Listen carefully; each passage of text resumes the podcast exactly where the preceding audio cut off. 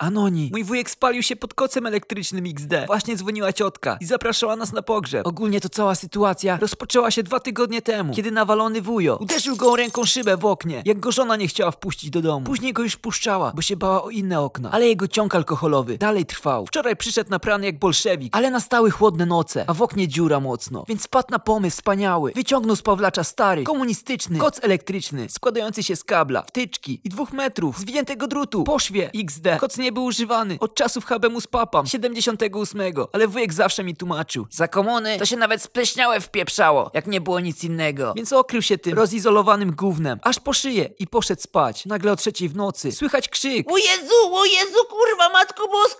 Całej klatce migotało światło, a ciotka poczuła zapach smażonej cebuli. Leci więc do pokoju z tą rozwaloną szybą. A tam wujek, cały w drgawkach, zaczyna już się palić XD. W końcu wywaliło korki, a wujek już lekko spalony, cały paruje. Może i dotrwałby do rana, gdyby nie to, że zlał się pod tym kocem XD. W rozmowie telefonicznej usłyszałem jeszcze, że nie mogli go od prześcieradła odkleić, więc zabrali go razem z nim do prosektorium. Że na łóżku jest wypalona czarna plama w kształcie grubego Janusza.